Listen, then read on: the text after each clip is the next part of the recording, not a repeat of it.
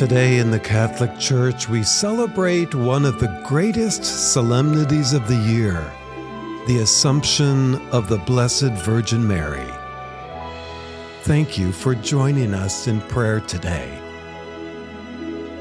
Sing of Mary, pure and lowly, Virgin Mother undefiled. Sing of God's own Son, most holy, who became her little child. Fairest child of fairest mother, God the Lord who came to earth, Word made flesh of every brother, takes our nature by his birth. O Lord, open my lips, and my mouth shall declare your praise.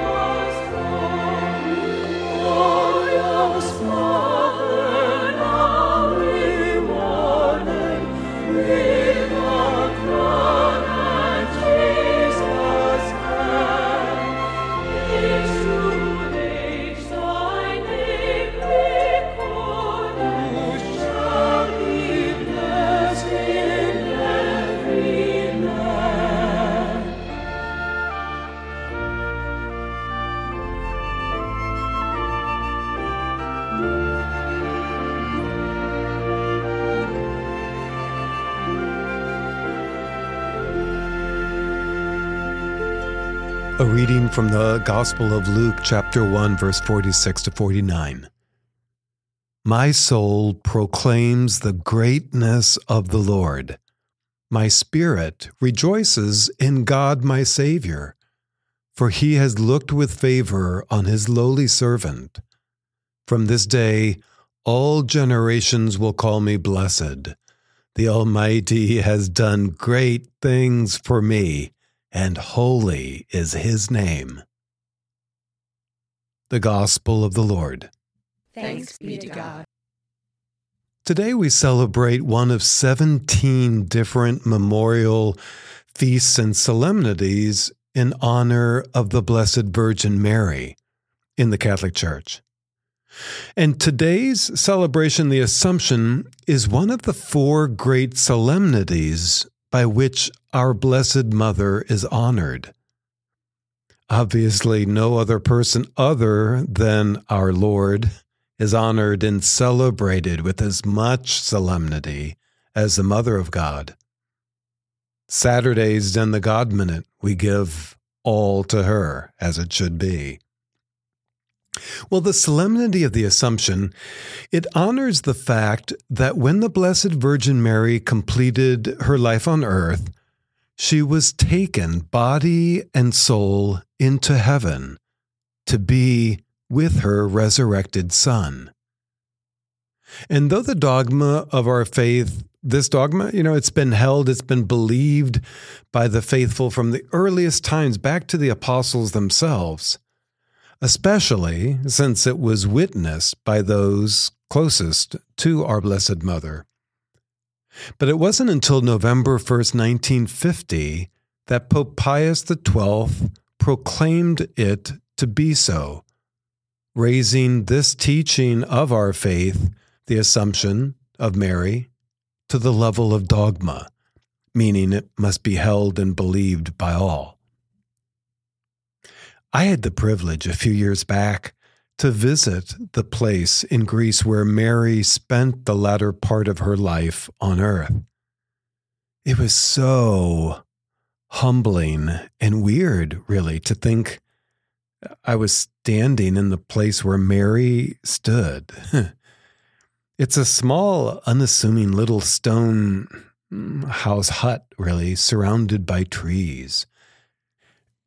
And our feast today reminds me that I will walk with her, beside her, with Jesus, hopefully, at the end of my time on earth. That's why I love this gospel passage we just heard. You know, it says it's Mary herself, the Magnificat, by which she gives the greatest glory to God, but also reveals who she is. You know, she is the one whom, quote, all generations will call me blessed. She is the one for whom, she says, the Almighty has done great things for me. The greatness of the Lord, she says, will be forever praised. And she is that lowliest servant whom God has raised up to the greatest glory. It's a beautiful prayer, the Magnificat. So friends, I invite you today, along with the whole church, to reflect upon the most glorious ever Virgin Mary, who was conceived without sin, remained sinless throughout her life, and was taken body and soul into heaven, where she now adores the Most Holy Trinity and intercedes for you and for the whole church. It's a solemnity of great rejoicing. So I invite you to share in this with me as we continue our prayer here at the God Minute.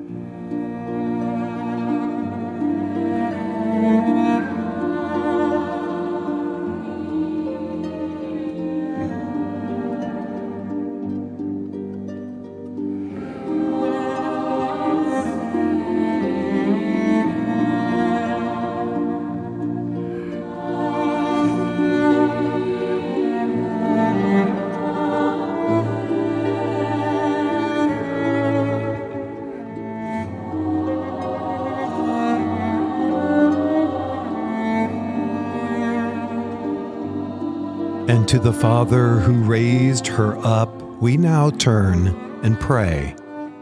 Our Father, who art in heaven, hallowed be thy name. Thy kingdom come, thy will be done, on earth as it is in heaven.